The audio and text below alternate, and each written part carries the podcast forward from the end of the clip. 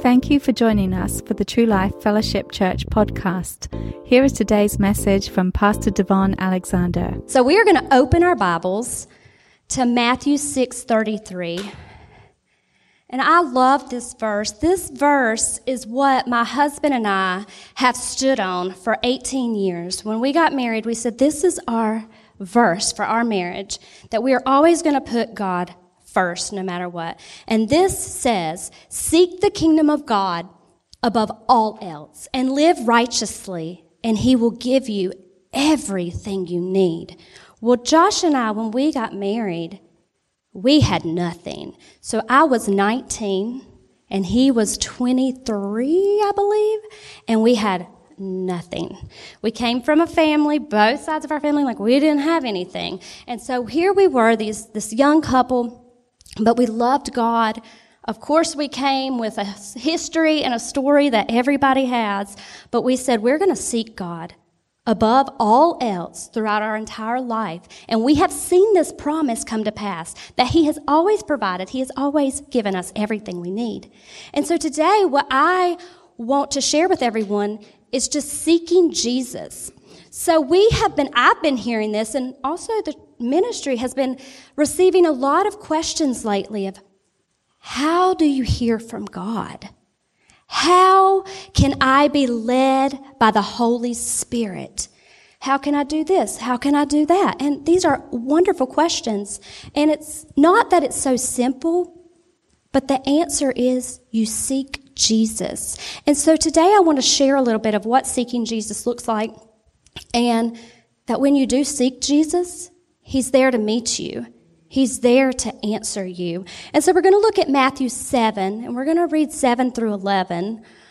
And it says, Keep on asking, and you will receive what you ask for. Keep on seeking, and you will find. Keep on knocking, and the door will be open to you. For everyone who asks receives, everyone who seeks finds, and to everyone who knocks, the door will be opened. You parents, if your children ask for a loaf of bread, do you give them a stone instead? Or if they ask for a fish, do you give them a snake? Of course not. So if you sinful people know how to give good gifts to your children, how much more will your heavenly Father give good gifts to those who ask him? Every time we seek Jesus, he meets us there. That's mercy. He meets us there every single time that we seek Him. And so we've been learning the depth of God's favor this year. And in the recent weeks, we've been learning about mercy. And so mercy is you not getting what you deserve. We all deserve a lot of things. But God in His love extends that mercy to where it's wiped clean. You don't get what you deserve. And I think about as we are preparing the way for Resurrection Sunday, and I think about Jesus, and he's hanging on the cross, and I think about the criminal beside him. The mercy in the moment of Jesus dying, the mercy that he extended to that criminal. That criminal began to seek Jesus. In that moment, he was seeking Jesus, and Jesus said, Today, you will be with me in paradise. I mean, the ultimate mercy, right? And it's interesting that there was another criminal too. He had the same opportunity to seek Jesus, and he didn't. And so today I'm going to share about seeking Jesus. And the world, we see it more, I think, now than ever. The world is seeking something. They're seeking something all the time, everywhere. They're seeking something when in reality they should be seeking someone, and that's Jesus. There is not a human being on this planet that does not want acceptance. They want love. They want comfort. They want um, deliverance. We're all the same in that. But what happens is we start looking for a way, and we start looking for the wrong way. We start going in the wrong direction, where Jesus is always there, and He's saying, I have that freedom. Seek me. And how do we seek Jesus. We open our Bible. The Word was made flesh and dwelt among us, and that's Jesus. And people think, oh, here we go again. Like they just hear it over and over. Open your Bible, read the Bible. But how is it working for you so far? Just try it. I had a guy in high school. It's funny because he really aggravated me a lot. Um, but he would always instigate me about my faith.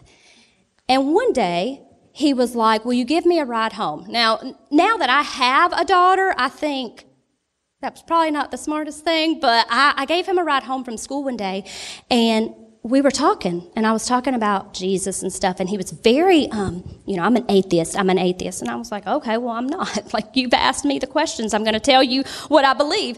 And so finally, I mean, I was young. I was like 16. I didn't really know what to say to him. And finally, because I'd kind of had enough, um, I said, you know what? All I can say is if I live my entire life and I'm wrong, I've lived a good life. I've helped other people. I die and I just don't exist, as you say. Like, I won't even know that I don't exist if I'm wrong. Right?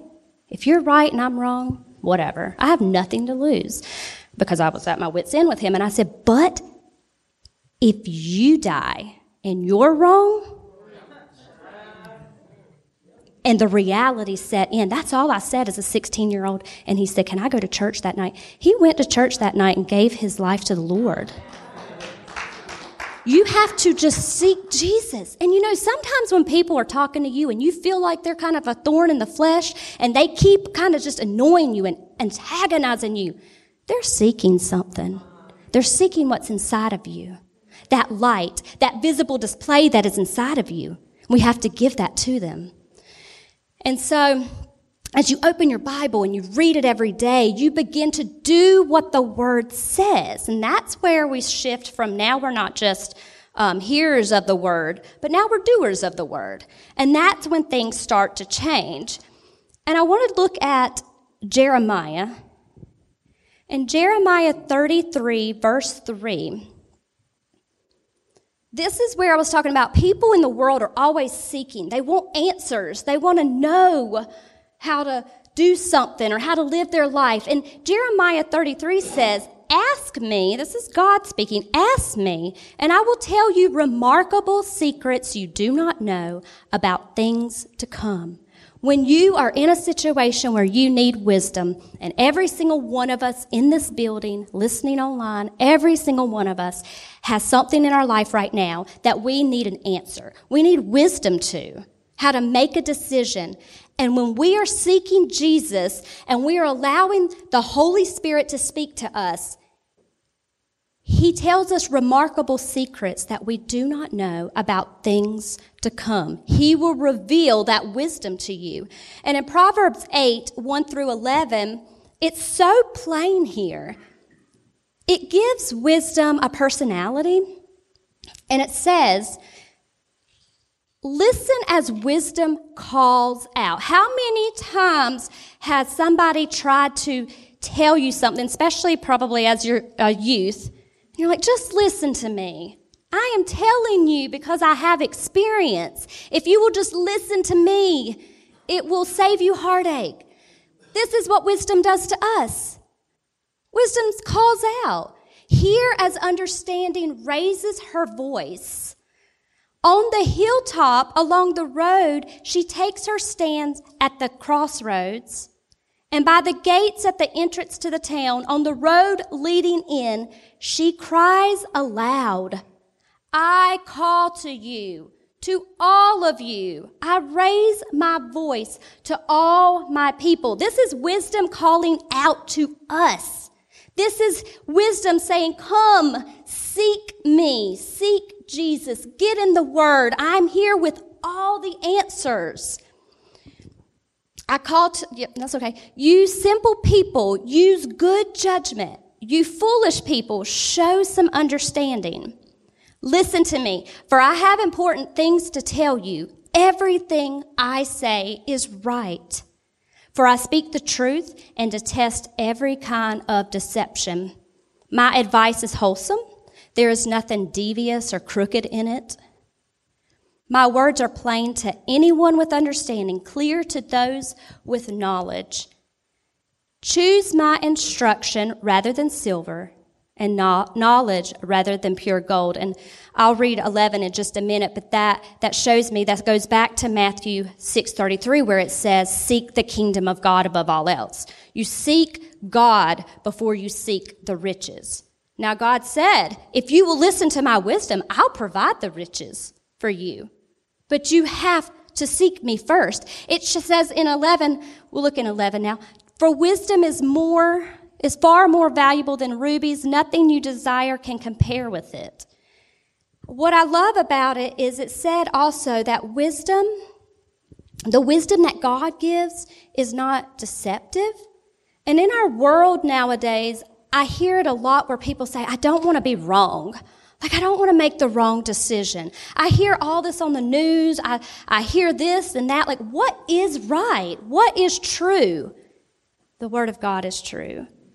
The God said, in my word, there's nothing devious about it. There's not going to be deception. So if you're concerned that you're going to get deceived by someone or some idea, you compare it with the Word of God and you see what the Word of God says. If it doesn't line up with the Word of God, it's wrong. And if it does line up with the Word of God, of course you follow it. And so, I um, have been thinking about seeking Jesus, and I thought, okay, well, I can give all these verses, but I'll share a story. And so I was talking with Pastor, and we had really been talking about um, your salvation story. You know, as we were talking about Easter and Resurrection Sunday, everybody has, or you should have a salvation story. You should have a personal testimony, an encounter with Jesus that you will never forget. And every single one of us has that. And so Pastor was kind of talking to me about that, and I've never shared my salvation story. I don't, I didn't really want to share my salvation story because my encounter with Jesus was not pretty. And I, um, kind of like, well, I kind of feel like I've lived a second life because we have. Jesus has rewrote our story. And so I said, okay, I'm going to keep studying. and so I kept going in the, in the study and process and nothing was coming. And I was like, okay, it's getting kind of close. And I thought, okay, Lord, I will surrender to you and I will share my story.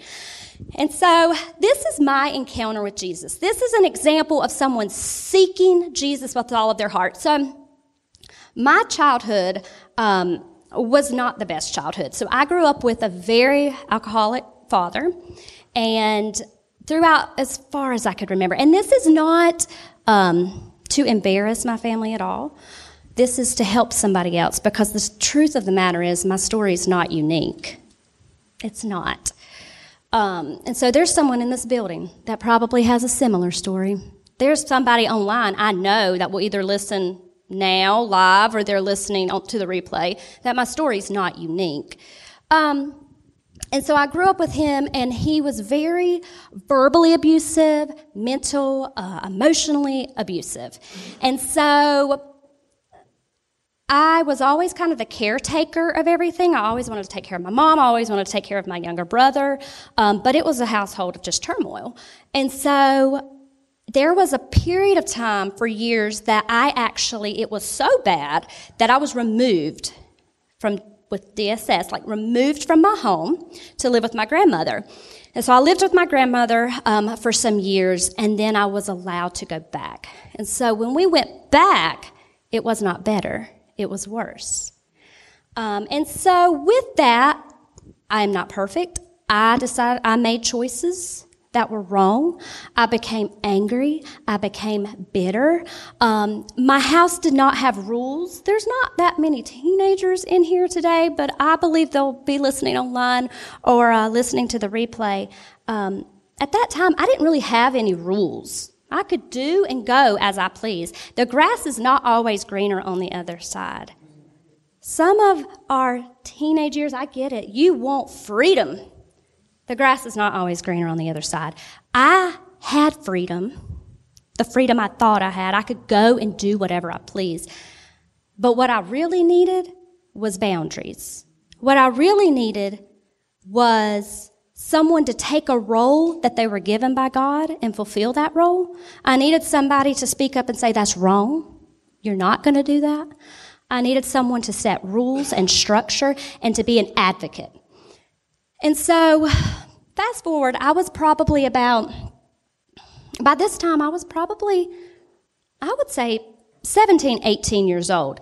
And it was really bad. And so then I remember it was a Friday, it was a Friday, and it had gotten really bad to where eventually I had a gun pointed at my head. And things kind of happened that night. And so that night, I remember like it was an hour ago. I can still remember I was in my bathroom and I remember what the lights looked like. I remember what the countertop felt like.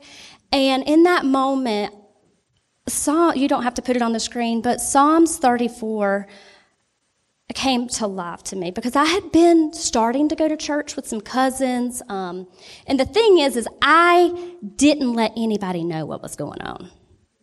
Right? I mean, the shame. Who wants to say this is going on in my own home? So I did live a double life. I was active in school, the dance team, color guard. I had friends, but I lived a separate life. And if I had have left and went to Granny's house, they would know. And I was ashamed. So I stayed. And so in that moment, Psalms 34 came to life to me. It said that I cried out in desperation. And, and I think it would be, I think it's, yeah, thank you. Very good, Ruthie. Thank you. She got it. She, I didn't even tell her what it was. Psalms 34 6. In my desperation, I prayed, and the Lord listened, and He saved me from all of my troubles. So, what I did in that moment, I remember I didn't say a fancy prayer. I literally, literally said, Jesus, I want to serve you. I want to live right for you. I want to seek you and I want to serve you, but I'm literally living like hell on earth. And I didn't bargain with God. I wasn't trying to bribe him, but I said, please, just save me. Just save me. And that's all I said. That was a Friday. That Saturday morning, I got a phone call from a lady, and she was like, I know this sounds weird, but will you meet me for lunch? And so I did. And she said, I think you should go look at apartments. Well, I was barely 18. I had nothing to my name. And I should have never got that apartment. But I went, I looked, I filled out all the paperwork, and we just left. And we went and had lunch and came back, and the lady in the apartment complex was like, You got accepted for this apartment. Now, I didn't have a cosigner, and I didn't have credit. It was God's favor. It was God saying, You are seeking me and now I'm going to change your life. And I have to correct myself. I said, Jesus, save me. And if you do, which he's of course going to save you, but if you do, I will serve you the rest of my life. Even when I don't want to do something, I will serve you for the rest of my life. And he has held me to that. And he has always been faithful. And so here, I got approved for this apartment. And so I go back home. And I said, Hey, I, I need to talk to you guys about something. I'm moving out. Well, there was some things that happened with that. And I said, no, I'm, I'm leaving this time and I'm moving out and I'm leaving on Tuesday. Well, nobody helped me move. So I got all my little stuff, which was in a bag. So I didn't really need a lot of help to move. I didn't have anything. And I moved in that Tuesday to this studio apartment. Now, a studio apartment 20 years ago let me let you know what that looked like. It was probably the size of this stage, and it had a kitchen, a little refrigerator, and a couch, and the bed came out of the wall. The problem is, is I'm short. I could not get my bed out of the wall. So I slept on the couch. And I laid there that night and I said, What have I done? What have I done? I was in college. I had just started college and I cleaned a church for $50 a week and I tutored a little girl three times a week. The money should have never worked. I don't care how I put it on paper. it should have never worked. I didn't have enough to pay my bills, but I tithed. So when I got that $50 check and then I got that, I always tithed. And my bills were always paid on time. I don't know how except the supernatural provision of God. God said, okay, you were in a bad situation. You were seeking me. You cried out to me. Now I'm going to answer your prayers. Now I'm going to meet you where you're at. And so over the years, I um, have been, because my dad is alive and he lives 20 minutes from me. And so I felt like, oh, I can go the rest of my life and I can just move on. But then I had children. And then things start happening where I want to see grandpa. Now, you got, unless you're in the situation, that's hard to where your kids love this guy that you had a complete different relationship with. They don't see that. But I remember that. And so I have been praying for healing and restoration and freedom. And we've been talking about mercy. Mercy is you don't get what you deserve. And so fast forward this year, around Christmas time, my dad got really sick. And so I got a phone call from my mom one day and she said, I need you to come to the house because he had started having seizures. Um, but they were manageable. But she said, I really need you to come to the house right now because he's had a really bad seizure. And so around Christmas time, I left, get to the house, like, we've got to call 911. So all this stuff is happening. We end up at the hospital. We end up immediately in ICU. And they told us tonight will be critical. Tonight will be where we have one goal, and one goal is to keep him off of a ventilator. And so we're like, okay, okay. Well, we get a phone call through the night that, hey, you know, you guys can come up here in the morning, but we got to prepare you. He had a really bad night and he's on a ventilator. And so we all go up there and they're like, you know, you probably need to go ahead and call family in. So we were doing all of these things. And of course, I'm praying for healing. Um, I have a lot of mixed emotions. Um, and then he just kind of stabilized. And this is probably going to sound really bad and weird to you guys, but I'm human. God has been faithful and blessed me with a business that I'm able to do some of the business virtually, right? So he's stable. Life goes on. People have to go back to work. My mom has to go back to work. My brother has to go back to work. Josh has to go back to work. But guess who could stay in ICU with this man? And I said, okay, well, they're all looking at me like, well, you, you can stay here. We all have to go back to work. You need to be with him. I'm like, I'm going to be here and take the role of an advocate for someone who was never an advocate for me? I'm a human. I'm honest. I know I'm not unique. There is somebody listening that they're either going through this right now or you may go through this. And so I stayed there with him. And I would stay back here in a chair while he was there. And I would answer questions. And then my mom says, I'm going to turn the medical, all the medical stuff over to you. And I said, I, I don't want you to do that. But she said, Well, I've already done it. And so now I'm having to make decisions for him. So then I'm sitting there and it was kind of up and down what was going to happen. And the Holy Spirit finally spoke to me because I was like, you know, people are praying for healing. You know, we're praying for healing. I mean, I don't want him to die. And then the Holy Spirit spoke to me and said, You have my spirit inside of you. The word says you can lay hands on the sick and they will recover. So, what are you waiting on? I wish I would say that I got up right then and laid hands on him, but I didn't. I moved my chair closer and I began to talk to him. He was unresponsive, but I believe that people can still hear you. So I would talk to him, and finally, the whole, you know, the Holy Spirit just kept working on my heart. And finally, I was able to say, you know, we had a conversation. You know, you've made some terrible decisions in your life that has affected so many people. And, you know, I'm like scolding him. I'm so mad. Here I am having to be here with you. And, you know, and finally I said, but you know what? Look at God's mercy on you.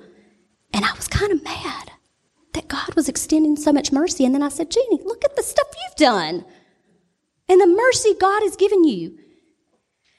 And I said, You are being shown so much mercy. I said, Jesus loves you so much. And in that moment, God started healing me. And I said, And you know what? I love you too.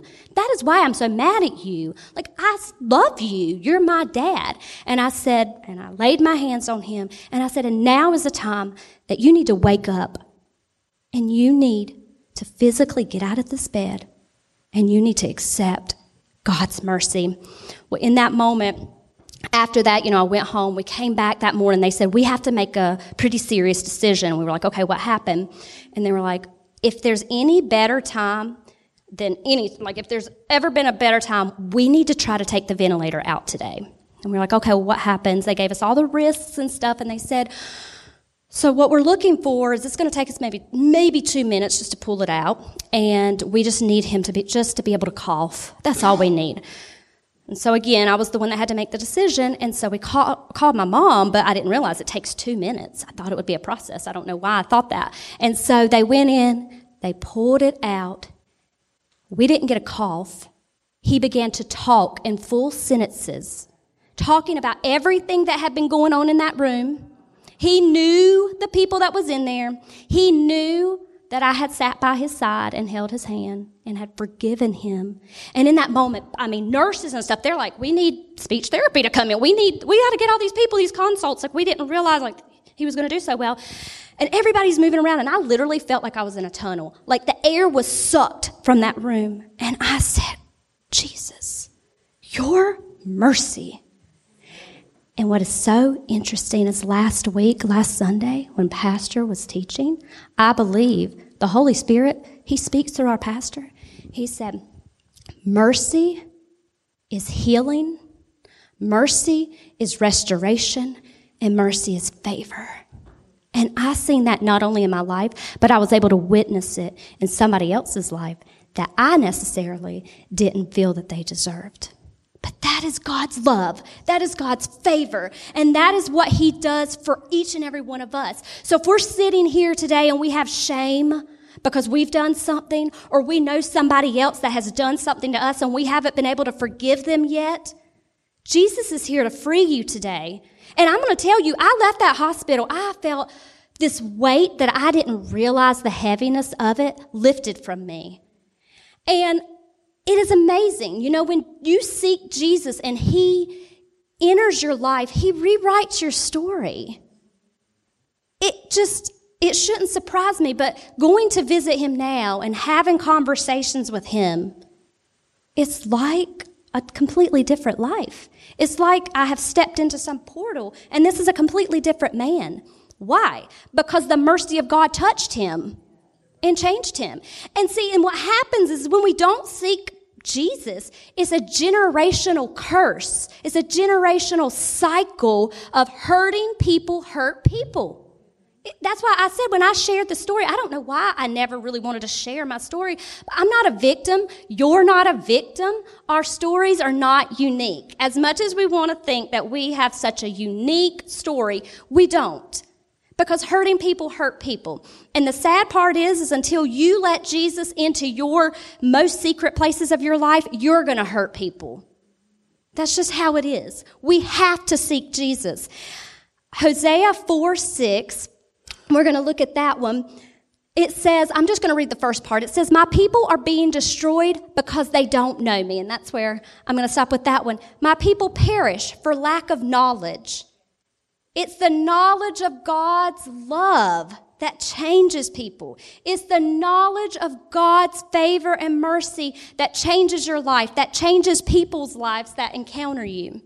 And as I close, I don't know if I'm pronouncing this right, but um, Habakkuk 2:14, it says, "For as the waters fill the sea, the earth will be filled with an awareness of the glory of the Lord. I want to leave that on the screen for a minute.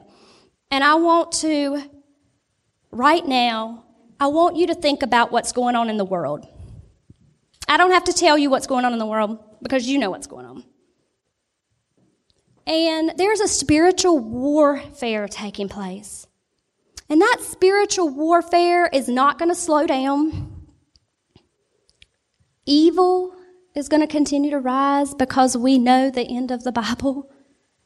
But there is something still here on this earth, and that's the church. And while we're still here, we hold back the forces of darkness. Now, when Jesus comes back and that church is, is taken, now we don't want to be here. But right now, we're part of the church. And we have that power within us. And I believe in these last days that this verse is going to come into such reality. As people begin to seek Jesus and truly seek a relationship with Him that can change their entire life, for as the waters fill the sea, the earth and I'm declaring it in the name of Jesus. I'm at least claiming this over my family and over my life that the earth will be filled with the awareness of the glory of the Lord. I put that, I say the Burgess family, our household, will be filled with an awareness of the glory of the Lord. Relationships in my life where I thought that could never be restored, it's going to be filled with an awareness of the glory of the Lord. If you have a body that you're getting negative reports of sickness, disease, well, my body is going to be filled with the awareness of the glory of the Lord. If I'm struggling to pay my bills and I have anxiety at night and I don't know how I'm going to take care of my kids, well, I'm filled with the awareness of the glory of the Lord. You get that in the measure that you open your Bible and you read it and you become a doer of the word. You have been listening to the ministry of Devon Alexander, pastor of True Life Fellowship Church in Charlotte, North Carolina. For more information, go to our website at www.truelifefc.org. You can also support this ministry financially through our website. Thank you, and remember to love, learn, live, and lead.